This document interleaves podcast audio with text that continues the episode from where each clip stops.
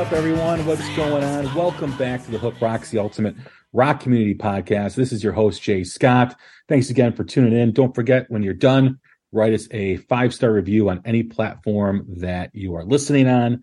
We always appreciate. Speaking of platforms, we are on the Pantheon podcast platform, a great network of music related podcasts, something for everyone's taste. There's a whole bunch. Go check them out at pantheonpodcast.com as well as on Twitter, Instagram, and Facebook at Pantheon Pods. And you can do the same with the Hook Rocks. You can check out the Hook Rocks on all three of those platforms. Just search us up at the Hook Rocks and get involved in the conversations and then the posts that we do on all three social media platforms. We always appreciate and try to interact as much as we can.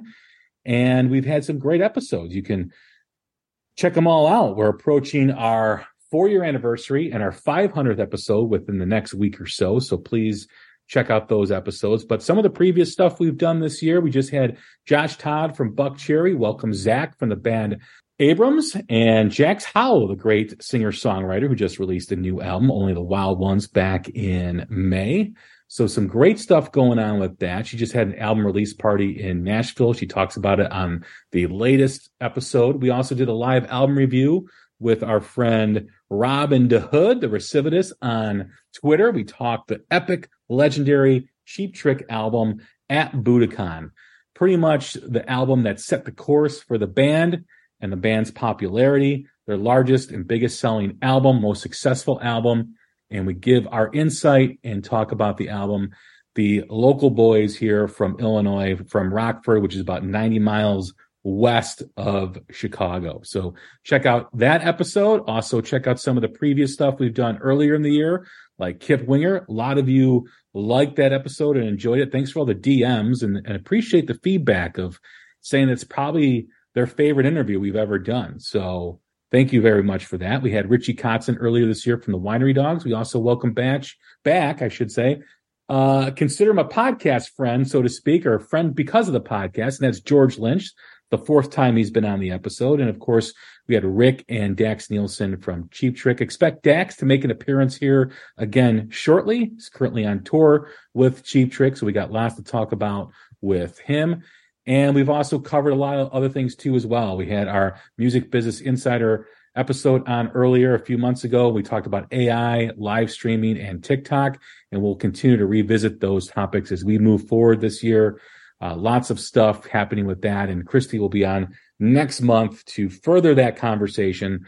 So please be on the lookout for that too as well. And lots of stuff coming up, lots of stuff we've done this year. So please tune in, please check them all out. And it's that time once again, folks. We are doing our quarterly audio episode with our audio professor, our audio expert. You can find him on Twitter at Skylabs, and you can find them at a lot of local Chicago concerts, a lot of local Chicago shows here in the area. And that is Rob. What's happening, man? How are you? Hey, I am doing great, Jay. How are you, man? Doing well. Thank you, as always, for returning and doing this. A lot of people love these episodes. You do a great job. And we're going to be talking about something a little different where we talk about really what's going on basically in the in the past or the present and we're going to be talking about the future of what's happening with audio systems because you had a chance to visit the audio show here in Chicago back in April.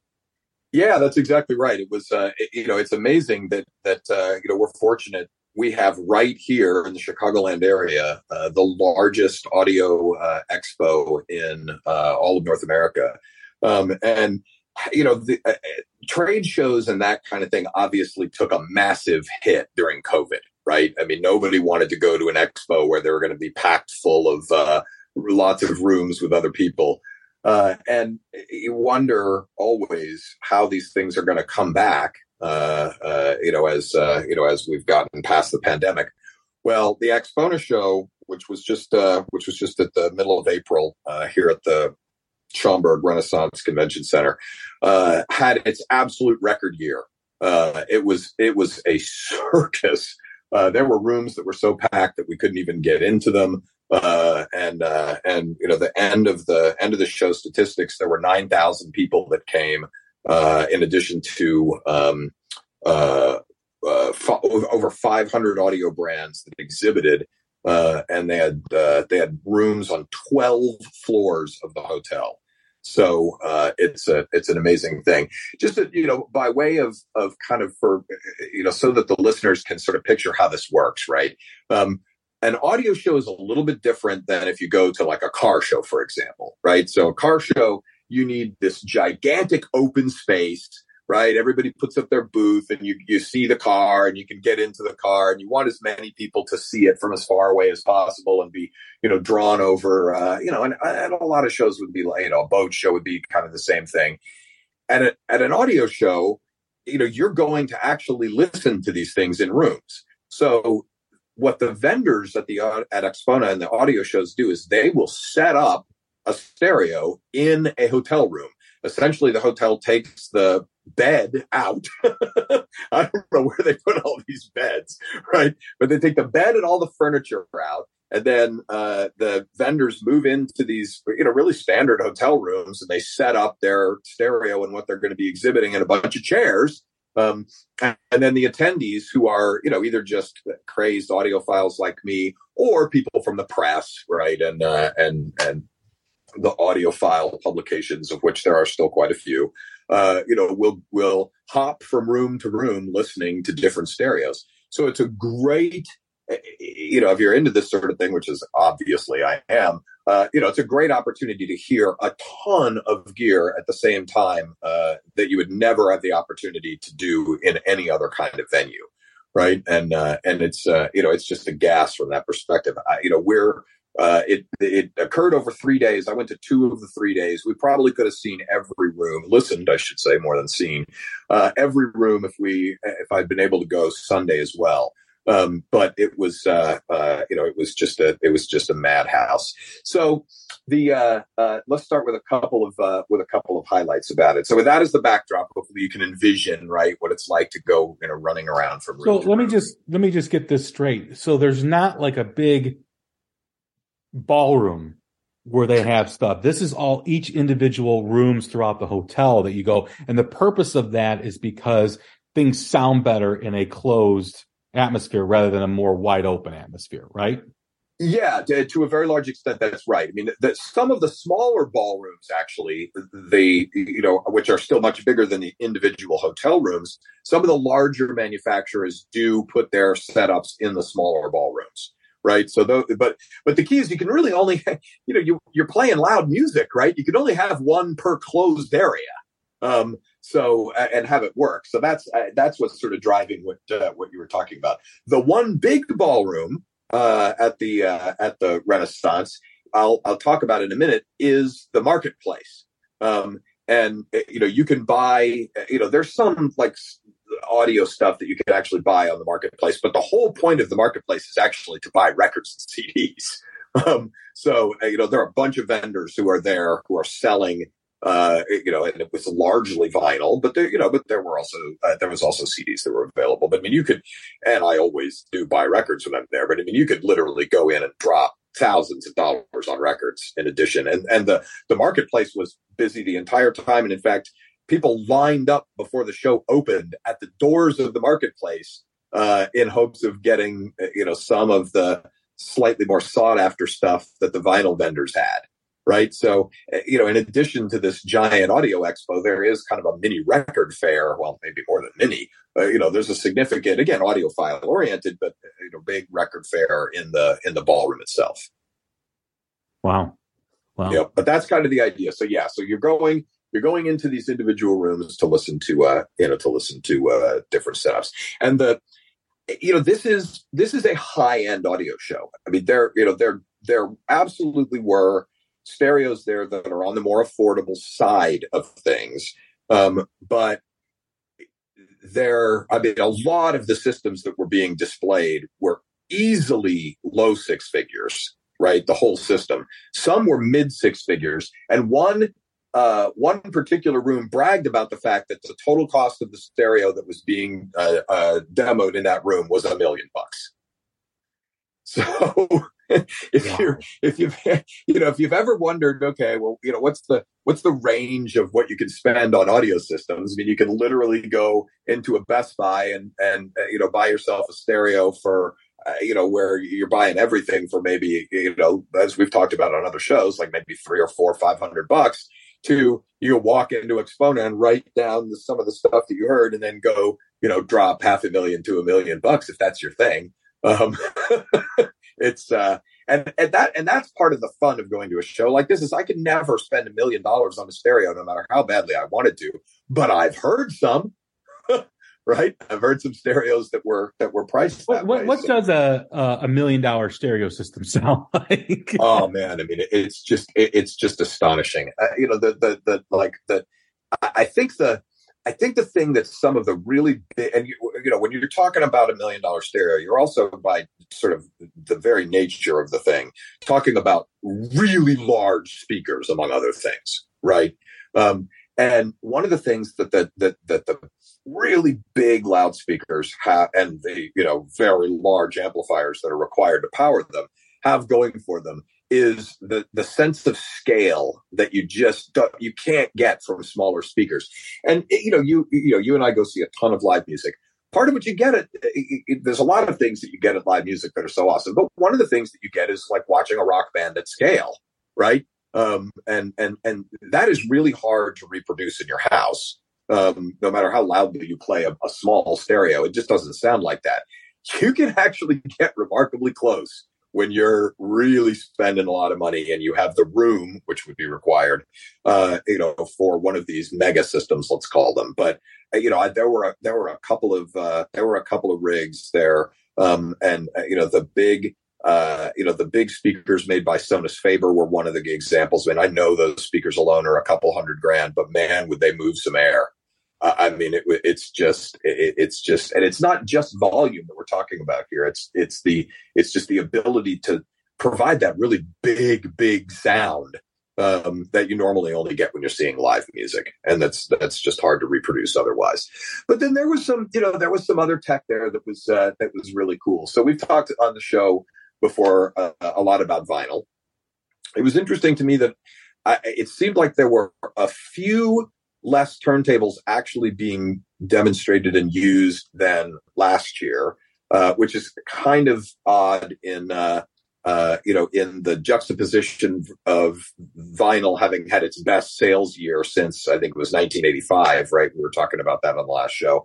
Um, so vinyl's exploding, and somehow the high end people were showing a couple less turntables. Although I would still say 80% of the rooms there had turntables in them, uh, and you know some of them very nice. The most impressive thing I saw turntable wise, uh, there's a company called Esoteric Audio that was actually demonstrating a magnetic drive turntable. Now, mm-hmm. I'm not just talking about magnetic levitation, right? They're you know maglev turntables have been around now for a couple of years and and you know you can get some of these that are you know that are uh, um, uh, not terribly expensive. But this whole thing was not just magnetic levitation but also magnetic drive. So the actual platter where the record sits was touching nothing. And the drive system for it was also entirely electromag- electromagnetic. So the, it, it, was the it was the quietest running turntable. I, I mean, it makes zero noise, literally none. Um, absolutely amazing, and the sound coming from the thing was stunning. Uh, it was just absolutely unbelievable, as it should be, because it was eighty grand. Wow! Just the turntable, but how does I, that work? Like, how does that whole thing, that mechanism work? Like, Oh, it's just, right. I, I, mean, it's just an incredible piece of engineering. They worked on it for years, right? So, I, you know, that you need, you know, you need, you don't need the, we don't need an insanely powerful electromagnet, uh, electromagnet to do it, but you need one that's, that's, you know, reasonably powerful. And then you just have to machine this thing in a way um, that uh, you know that it will operate you know that quietly and and doesn't you know doesn't cause any problems when you're when it's not on.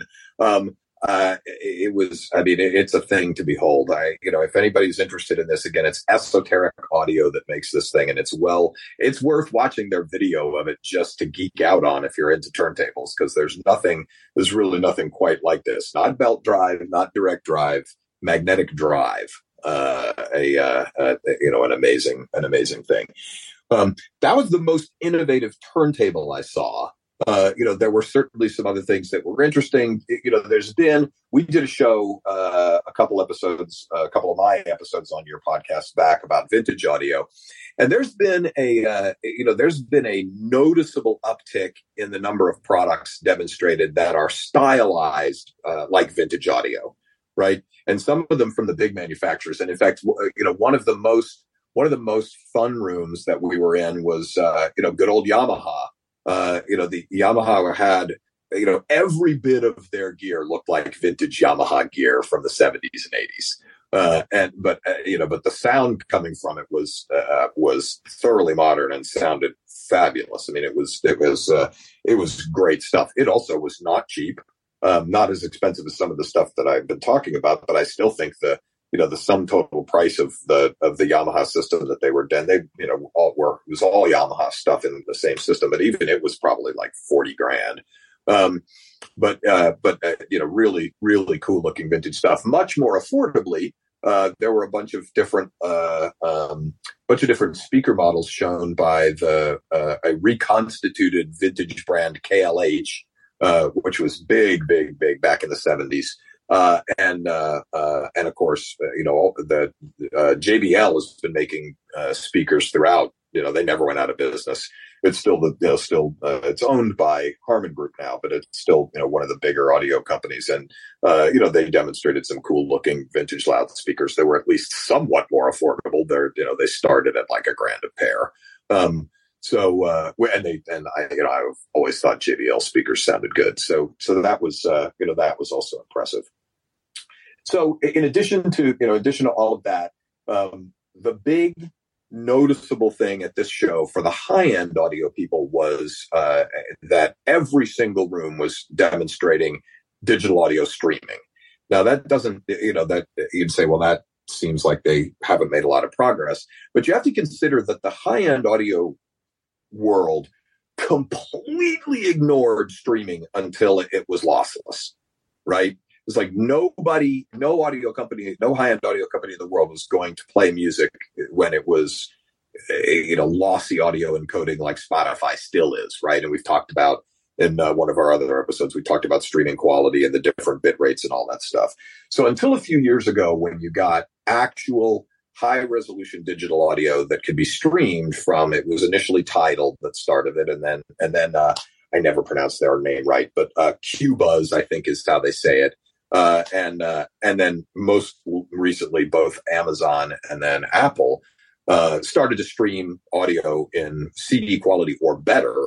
Uh, you know, then the high end audio world took notice of that. Um, and you know, now every single room was demonstrating streaming audio and you know showing people just how good the experience from streaming audio can actually be. Uh, and some of those rooms and and streaming devices sounded absolutely fantastic. Um, again, some of them with also fantastical price tags associated with them. So, I, you know, at AXPONA, it was easy to go into a room and look at a you know streaming server, as I think most of them were calling them, or you know, just music network audio device or whatever. Um, you know, easily with price tags in the you know three to five thousand range. Some of them you know significantly more than that.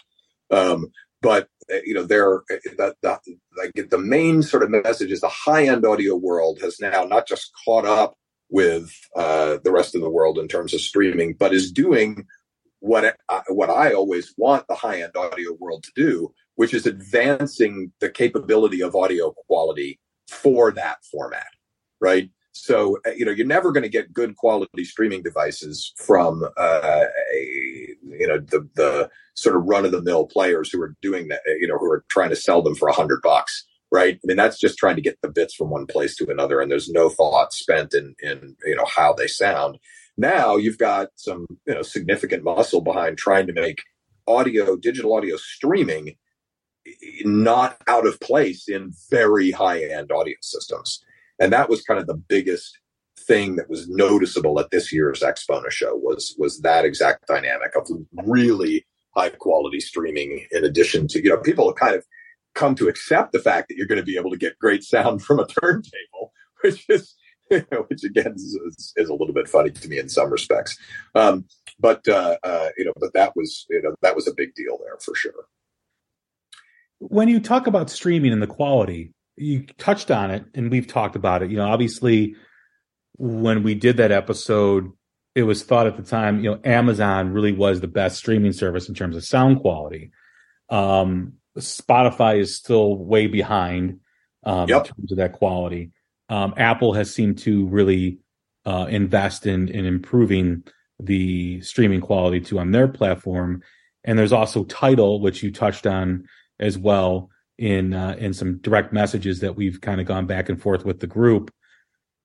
I guess my question is the most important thing to get that quality that was showcased at this at this forum at this um, convention is where it all starts from the root of the sound right? So you know if amazon yep. is outputting this you know the certain bits per second or whatever it is same thing with Tidal and now apple you know you, in order to get the quality of streaming you you know you can have a good system but it really depends on the system you're using. Does that still matter? Can you make spotify sound like amazon or Tidal on these systems yeah that's a that's a great question and the answer is absolutely no you can't okay. right so uh, you know, so almost all the people that were doing that were demonstrating uh, uh, uh, streaming services were using Tidal or Qobuz. Um, they certainly could have used Amazon, and there were a few that were. Uh, hmm. um, no, absolutely no one was using Spotify, right? I mean, there still isn't a Spotify. Even Spotify Premium is still, uh, you know, kind of mid-rate MP3 quality right? So there, you know, there's no, there's nothing that any of the audiophile people would, uh, you know, would consider acceptable about Spotify's uh, streaming service from a quality perspective. Um, so uh, you know, they yeah, they weren't they weren't being used at all in any of the rooms that we that we were in, and no and no one would. I mean, you're not. It would be pointless to be to try to you know for a, for an equipment manufacturer it would be pointless for them to try to demonstrate a product that wasn't being used with the highest possible quality source and right now and for, for in the audiophile community that means true high resolution digital which is better than cd quality of which the only people that are offering that at the moment are still Tidal Qobuz and amazon mm-hmm. um, you can get actual cd quality now fortunately also from apple um, uh, but you can't even get CD quality from Spotify. Wow. So wow. that's kind of so that's kind of uh, you know that's kind of where to you know to your exact point.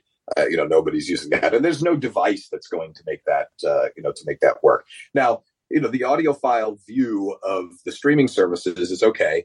Now at least I have the right quality input, as you were just saying, right? My sound, my starting sound quality is fine.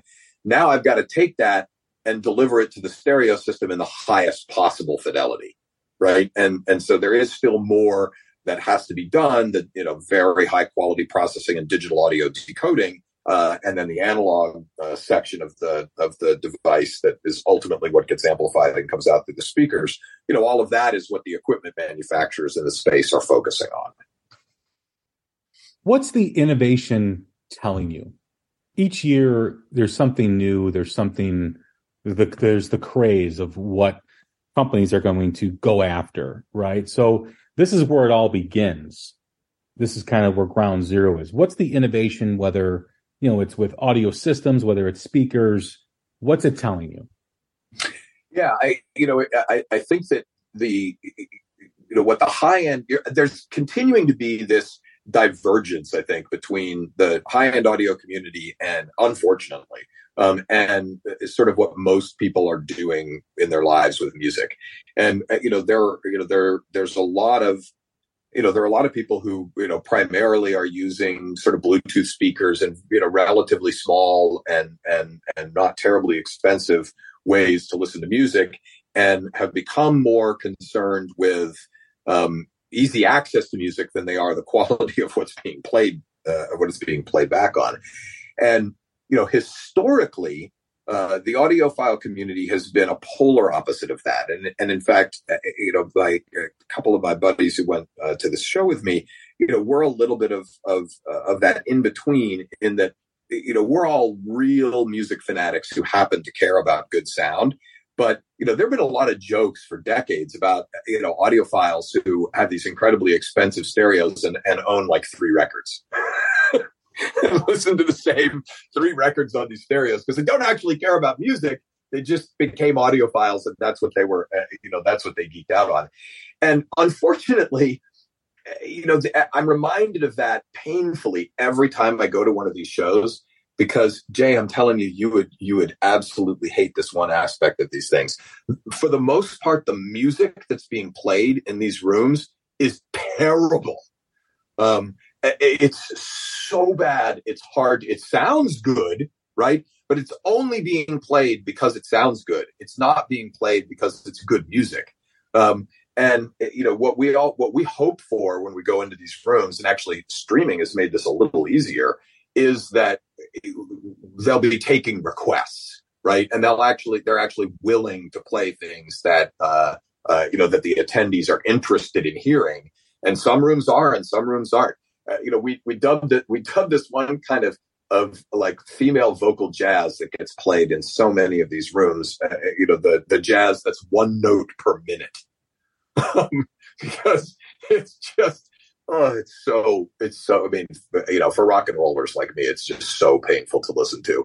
Um, uh, and so, uh, you know, we, I admittedly get the most out of the rooms that will, in fact, take requests and will, uh, you know, it, it just play anything that, uh, you know, that I can. And I like a lot of jazz too, by the way. I'm not dumping on jazz, but you know, I like I like real jazz from the 50s and 60s, not like some, you know, creation that uh, was just from. Uh, you know was just from audiophile them so uh, you know there you know there's there's definitely there's definitely that aspect of uh, you know of, of the whole experience as well. And and uh, you know there uh, i wish these manufacturers would wise up and play music that people are likely to play in their homes because i think they would do a better job of getting people to consider moving up in uh, you know in quality and not just use the bluetooth speaker when they're playing music and not be as concerned about musical access only as the only thing they care about, but start to think, okay, well, yes, now let's just agree that it's a given that I can play anything on planet Earth, mm-hmm. right? That every musical streaming server, every music streaming service has given me the ability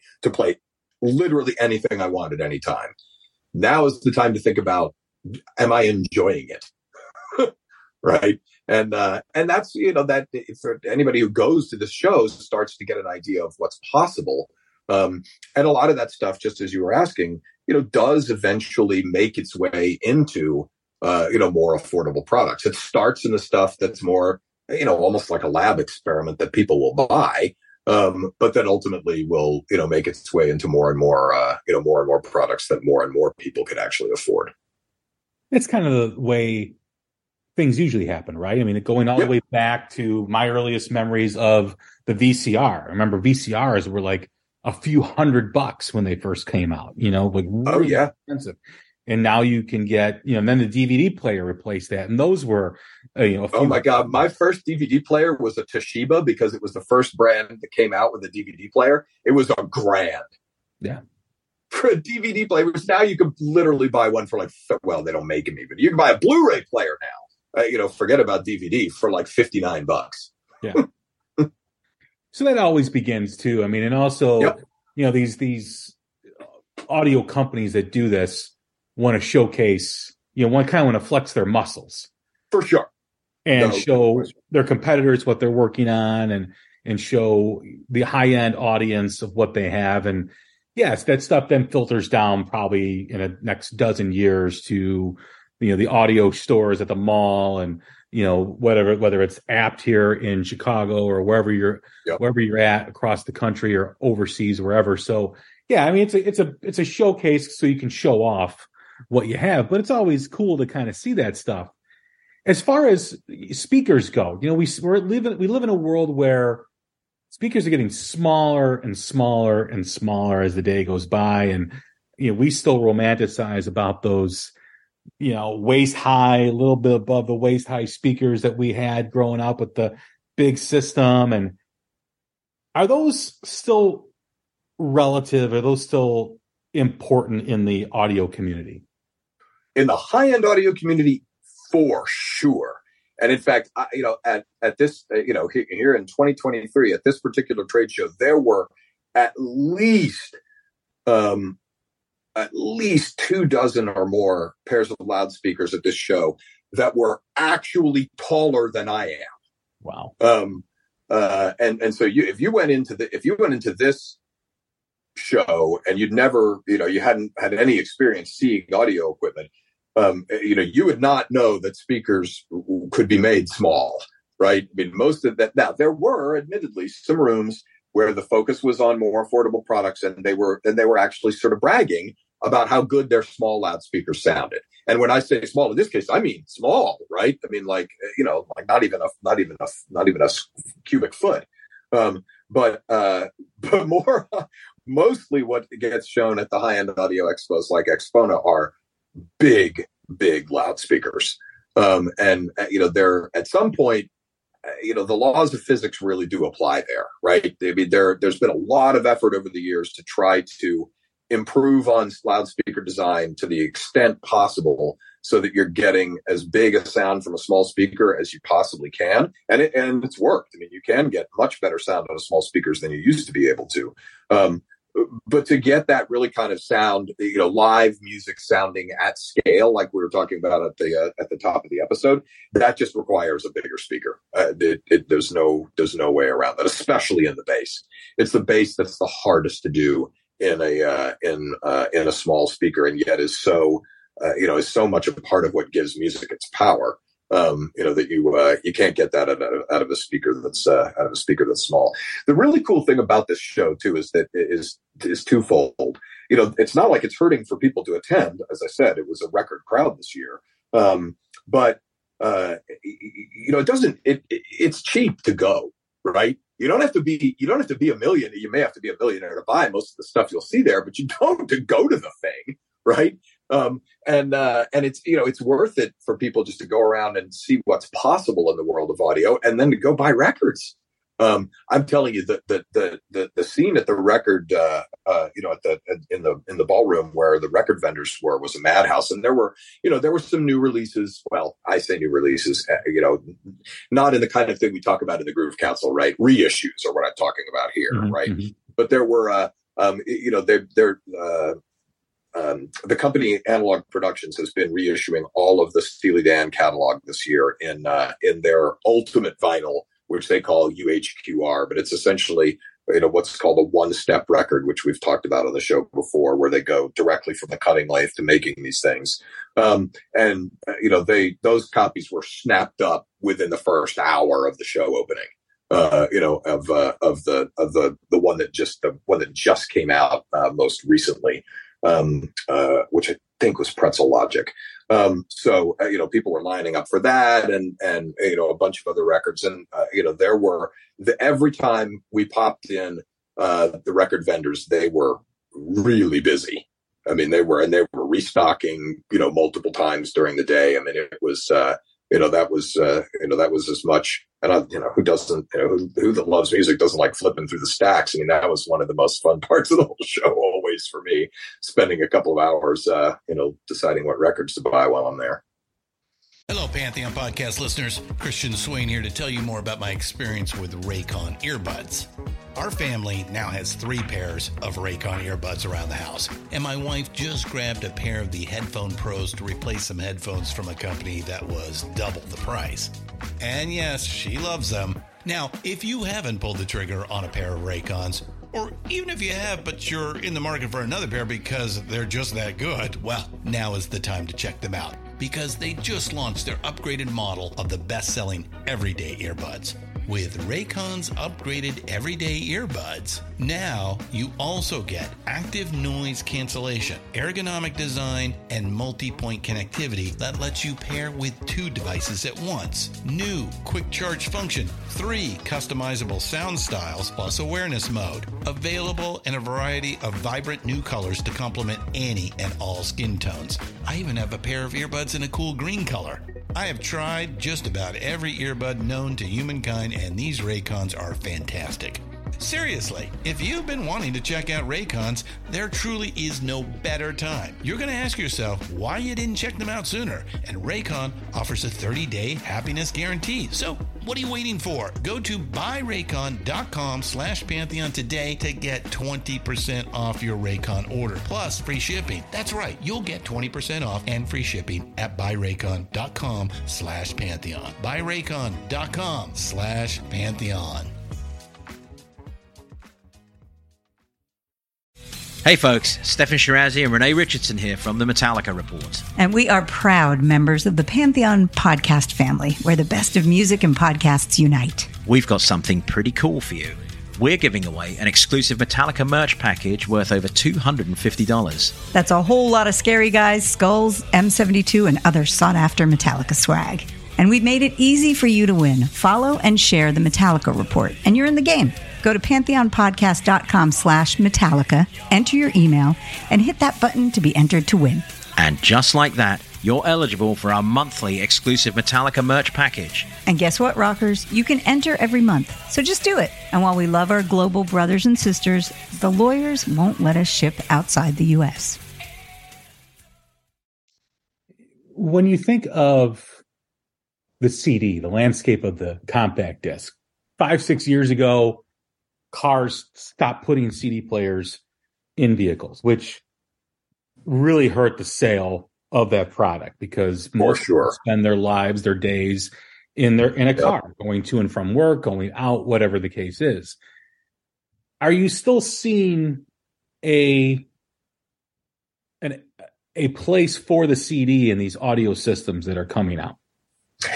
Yeah, you know that's a that's a very interesting question. So the the, the there were two things related to that. One is that the vast majority of the demo rooms that we went to uh, in at the trade show itself did not have the capability of playing CDs. They were they were demonstrating either a turntable or streaming audio uh, or you know back and forth. Um, but there were there were some uh, where you know there was a a disc player, um, uh, digital disc player, but the but they were, I mean, way less than half of the rooms had those. Now, at the marketplace, all of the places that were selling records were also selling CDs. Um, and people were certainly buying them. You know, I, I, you know, I've heard, you know, I mean, CD's been doing a nosedive, just like you talked about. You know, I heard, you know, I've read some things that, you know, maybe the tide is turning a little bit on that because vinyls become more and more expensive for sure. And so, uh, you know, if you want a physical copy of uh, of uh, the of a music that you love, you know, the more affordable way to do that now, for sure, is buying a CD. Um, uh, but uh, but in terms of in terms of the actual ability to play them you know the uh, the, the high end audio world certainly seems to be relatively disinterested in that. And uh, you know i've i've uh, i've had people come to me a lot recently and say you know i, want a cd player. What should i get? And almost universally my advice to them is to buy a blu-ray player. Because you to buy it's actually kind of hard to buy a standalone cd player now. Um, and in fact the the the disc players that were um, in the audio rooms that uh, uh, that did have them at AXPONA were all Blu-ray players, and they were Blu-ray players because those Blu-ray players will play Super Audio CD, um, uh, whereas you know a regular CD player uh, typically cannot. Um, so SACD, so they were playing. You know, most of the you know most of those were there for their ability to play SACDs. Sound quality is better on the Blu-ray is, is as well too. Yeah, and and and certainly SACD sounds better than regular CD. Um, the uh, and uh, yes, uh, for sure. I mean, they're and and uh, you know they're uh, and I mean, Blu-ray players are very affordable. I mean, there's a few that are still kind of expensive, but you know they're not. Um, you know, they're easy to get, and even you know relatively decent ones for you know a couple hundred bucks. As we talk about vinyl too, in a, in a lot of the episodes that uh, you come on and, and do with us, where is the the innovation with vinyl coming? Is it coming from the actual product? Is there ways to improve the sound of the actual vinyl record, or is now is it mostly in the hands of the system that's playing the the, the vinyl? Yeah, I think it. I, I, think it's. I think it's unfortunately the latter, and I say unfortunately because if anything, the vinyl resurgence has caused the overall quality of vinyl to go down. Generally speaking, um, the exception to that is in the high end world. There are these, uh, you know, sort of ultra vinyl formats um, that are. I say format. It's not really a format. It's still a record like anybody can buy and you know can play. Um, but where you know great attention to detail has been taken on how the record was pressed and where it was pressed and what the sources are and all of that kind of stuff. Um, and you know, making sure it, it's you know clean and not not noisy sounding. And those tend to come with premium prices too. Um, uh, you know, as a result. And in fact, one of the I can't remember whether we talked about this on one of the shows or not, but part of the big deal in the high end audio community for that kind of expensive LP reissue is that it be 100% analog right? So if you're talking about reissuing, for example, you're talking about reissuing the Steely Dan catalog, mm-hmm. right? Those were obviously recorded on analog tape because they were those albums were made in the 70s, right? Um, if audiophiles buying a vinyl reissue want the vinyl reissue to have been 100% analog, right? No digital audio conversion in the process of making the record. Um, well, last year, um, one of the big names in high end uh, music formats, uh, Mobile Fidelity Sound Lab, got busted for the fact that they had really been misleading consumers into thinking that they were getting 100% analog vinyl when they weren't. When MoFi was actually digitizing, admittedly in very high quality, but they were digitizing master tapes and then making vinyl from the uh, from the digital files instead of directly instead of cutting the vinyl lathe directly from the tape. So and they were uh, they got sued, um, and you know there was a class action lawsuit and there's been a settlement. I mean it was kind of a big deal. So the people who aren't doing that have made a big deal about the fact that they're all analog. Um, you know there are it would be nice if the overall quality of pressing plants would come back up. But that's the only way that vinyl can sound better, right? Is less noisy records. Um, and that's not really happening. So the answer to your question is that any improvement then has to come from the equipment that's playing it back, right? And, you know, that can start with, uh, you know, better phonograph cartridges. And there were, you know, there were certainly uh, some interesting phono cartridges shown uh, at the, uh, you know, at the show um, and uh, and then uh, you know turntables and and the whole amp that that whole LP playback chain. Um, but you know the uh, you know the more the more some of especially on the on the phonograph side the, the phonograph cartridge side the more the the more that can can make its way into more affordable products the happier people will generally be with vinyl playback overall although you know as we also talked about a couple episodes ago 50% of the people that buy vinyl don't even own a turntable so that we could start just by having them actually buy one. Um, and that would be great. yeah, it's that whole collector um, issue, yeah. item that people are looking at it now. You know, something to display and something to yeah. claim your your flag on fandom and what you like. Um, as far as the systems go, are you seeing more of a focus on the DJ aspect of music? Yeah, it's an interesting question. That that that does not get. There are probably trade shows that address that. That does not get covered at high end audio shows at all. And there's been over the years, you know, there's been kind of a I don't want to say animosity exactly, but the, you know, but there's there's been a polarization between the DJ world and its equipment and audiophiles and their equipment. And it's funny because there some of the same manufacturers make products for both groups right? So, uh, uh, you know, uh, Technics, Audio Technica, Pioneer, uh, you know, all of those brands make DJ turntables. And for a while, um, you know, back before the vinyl resurgence, uh, you know, DJ turntables were kind of the turntables that were still being made. Um, and and that's probably the source of some of the of the uh, uh, you know mildly bad blood between the camps. Uh, there's there there's no DJ gear at these high end audio shows. Um, and they really are designed for different things, right? I mean, the you know DJ turntables especially are designed for you know being able to uh, hot mix and cue up and and you know do all that kind of stuff that DJs do that audiophiles would uh, you know go uh, uh, apoplectic about having somebody do that to their records. So it's kind of a it's kind of a split crew there, I think. You know, at the beginning of the conversation, you mentioned about the amount of people that were there, and of course, the pandemic slowed a lot of stuff down because people weren't doing things like this. There weren't convention conventions to go to. There was a lot of different um, regulations put in place. But while that was going on, people were home in front of their computers, ability to buy things online. Yep. So if they weren't going on vacation, they were buying audio systems, they were buying instruments, they were buying things that they had extra cash laying around. They had to cancel their Disneyland vacation for that year, or their trip to Hawaii, or their trip to the to the Caymans or Carib- Caribbean, you know.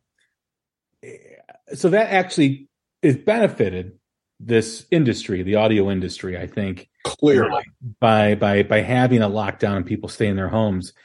You've been to a lot of these prior to the pandemic, and now this one after the pandemic. What's different about the consumer now?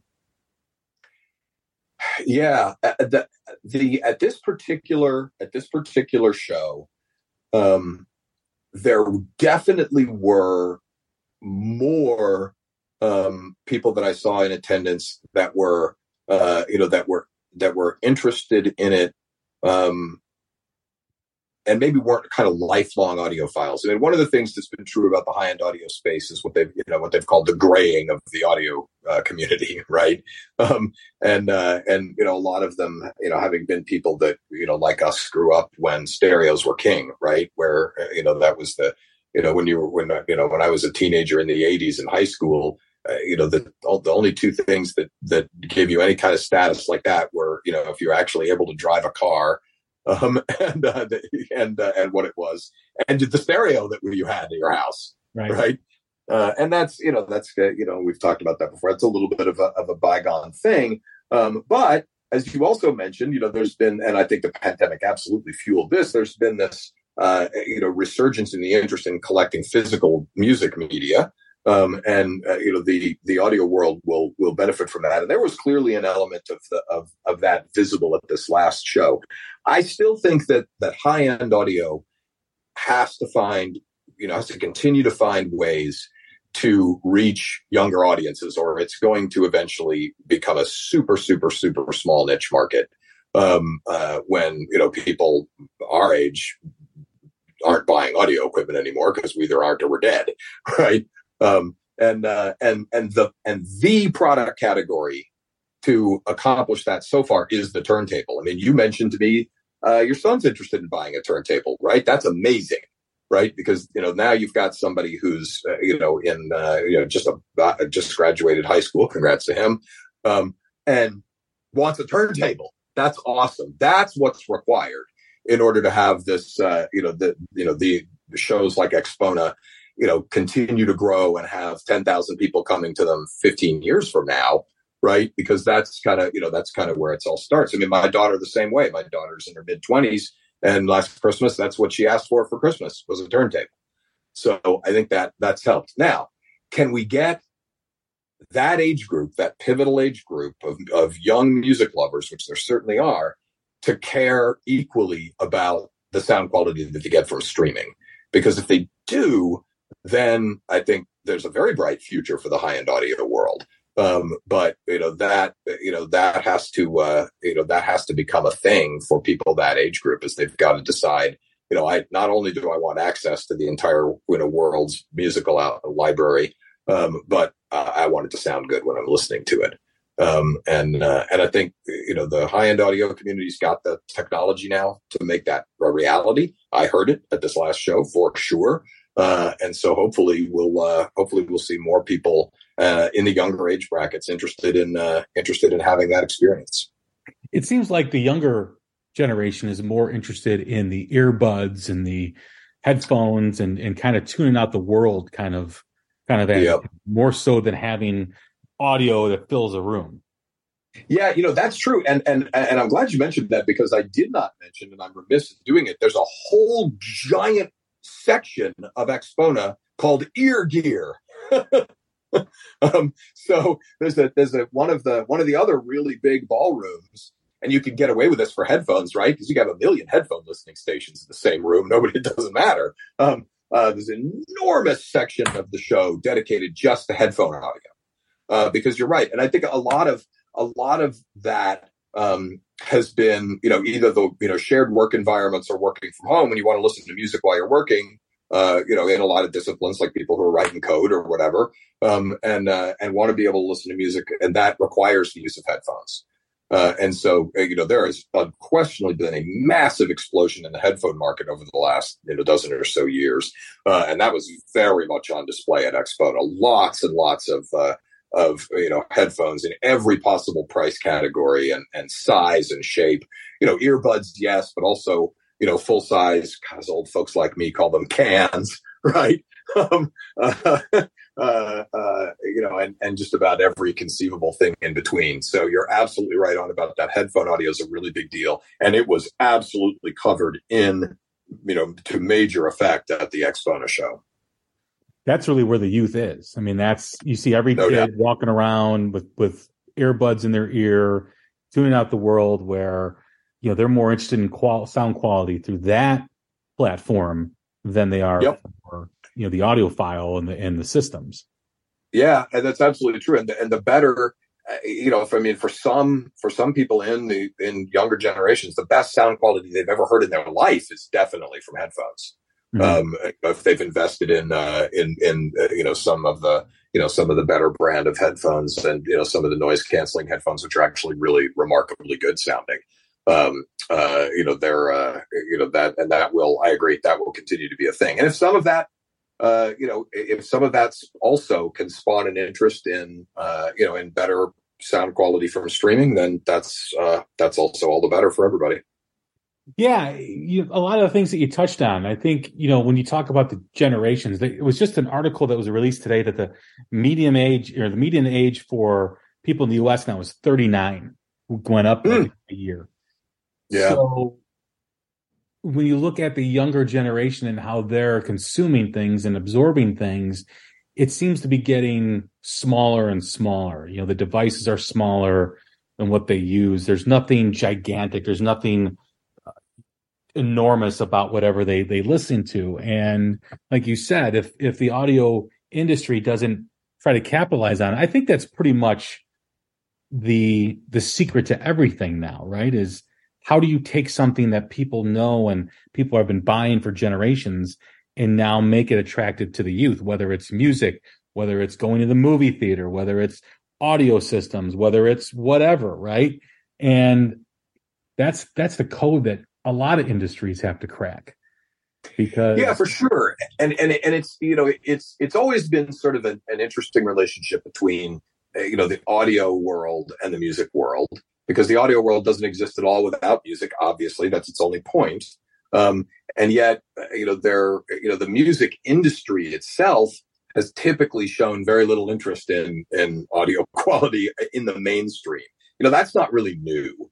Um, you know that it, you know it's always it's kind of always been that way. I mean, that's why we were that's why cassettes were foisted on us back in the seventies. It was all about convenience and not about sound quality right? And there have been lots and lots of uh, you know of things like that, uh, of things like that. Unfortunately, uh, you know, over the years, but what we clearly see is the, the, the interest in music is certainly not waning in any way, shape, or form. Uh, right before coming onto this uh, to this call, I saw that Kate Bush's song "Running Up That Hill," which is from 1985, and got that big boost from being on oh god, some show I don't even know the name of, which I'm sure I should, and shows I'm an old fogey because I don't know the name of it. But um, it was on some really popular show, and that caused it to have this massive resurgence. It just passed a billion streams.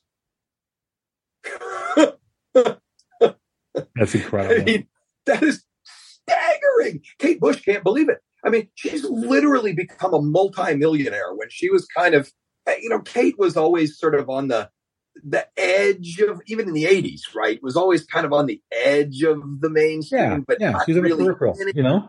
Yeah exactly and i don't know how well any of her 80s records actually sold uh, you know would be but i guarantee you not a billion is the answer.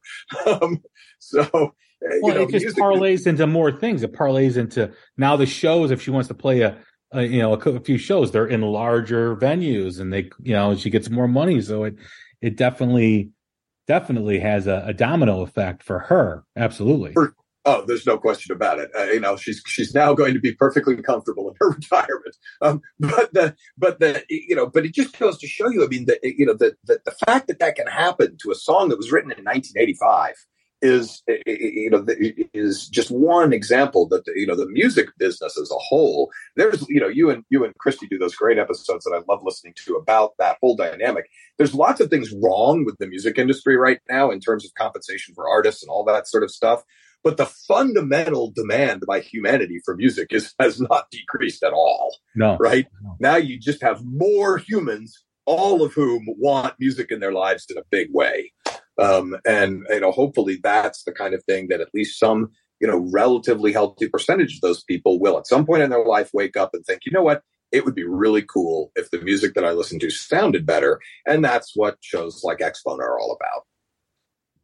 It was kind of ironic, or the irony of someone, some on the presidential or upper management level of Spotify calling Meghan Markle and Harry grifters for the contract that went south with Spotify. And I'm like, the irony of someone from Spotify calling someone grifters is, is, is probably the moment of the week, right? Oh my God! If that's yeah, that is just uh, you know the, the, the old all the all the old fra- uh, phrases about uh, not casting aspersions and all that kind of stuff. I mean, they should know better. Um, that's incredible. But Absolutely. yeah. yeah, the amount of compensation they pay these artists while they're making mm-hmm. billions of dollars, while they can afford a twenty million dollar contract with Meghan Markle and Harry, is because yeah, who by the way don't make music. right, right. yeah. Is because there's yeah. a little bit of grifting going on. Uh, or not. Um, yep. Yep. True, true. Any final thoughts before we wrap up? No, I think that's it. I, you know, the one thing that the, the one thing that I would again say, especially if you're one of those people like us who happens to live in the Chicago area, and there are other audio shows. I mean, this is not the only one. It happens to be the largest in North America, um, but there are other audio shows. There are some in L.A. and New York, and and and there's one in Florida. And There, you know, there are quite a few.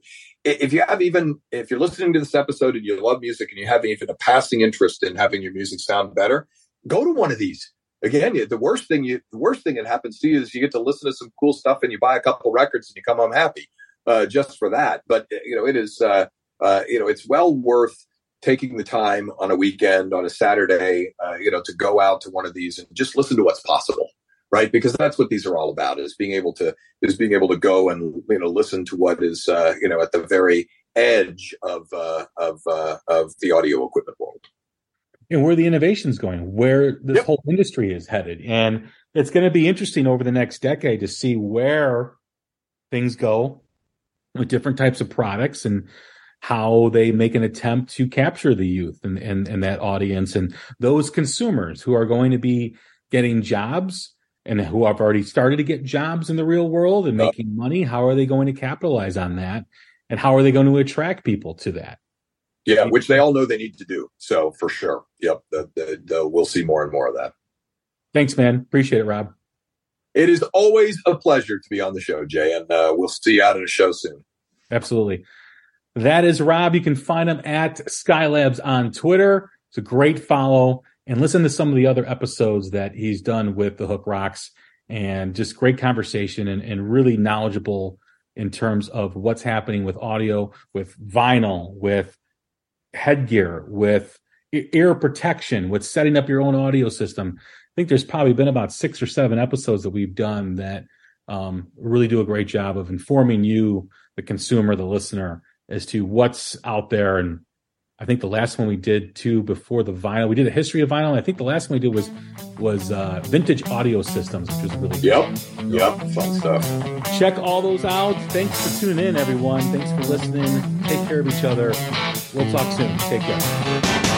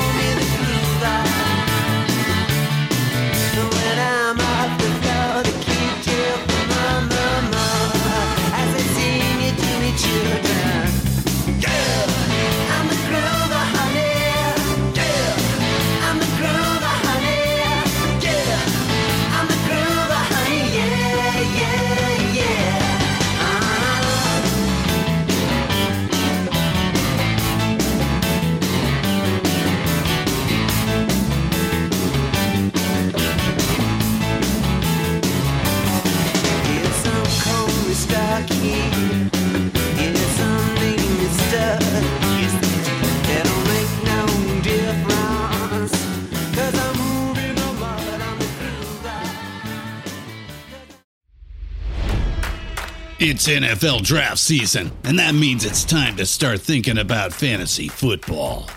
FantasyPoints.com features industry leading experts and prognosticators using proprietary hand charted data to help you score more fantasy points. FantasyPoints.com is the place to go for whatever kind of fantasy football you play. Whether you play fantasy football, daily fantasy sports, or do a little bit of everything, Fantasy Points has the meticulously researched content to guide you to victory. And why wait for the fall? Fantasy Points also covers the new spring football league, the UFL. Join the guru, John Hansen, Scott Barrett, Joe Dolan, and other massive names in the fantasy football universe with an exclusive offer. Use code Pantheon for 15% off any fantasy points package, including the all in package, with access to every article, tool, and data nugget that Fantasy Points has to offer. That's fantasypoints.com and code Pantheon for 15% off at Fantasy Points. Fantasypoints.com. Code Pantheon. Score more fantasy points.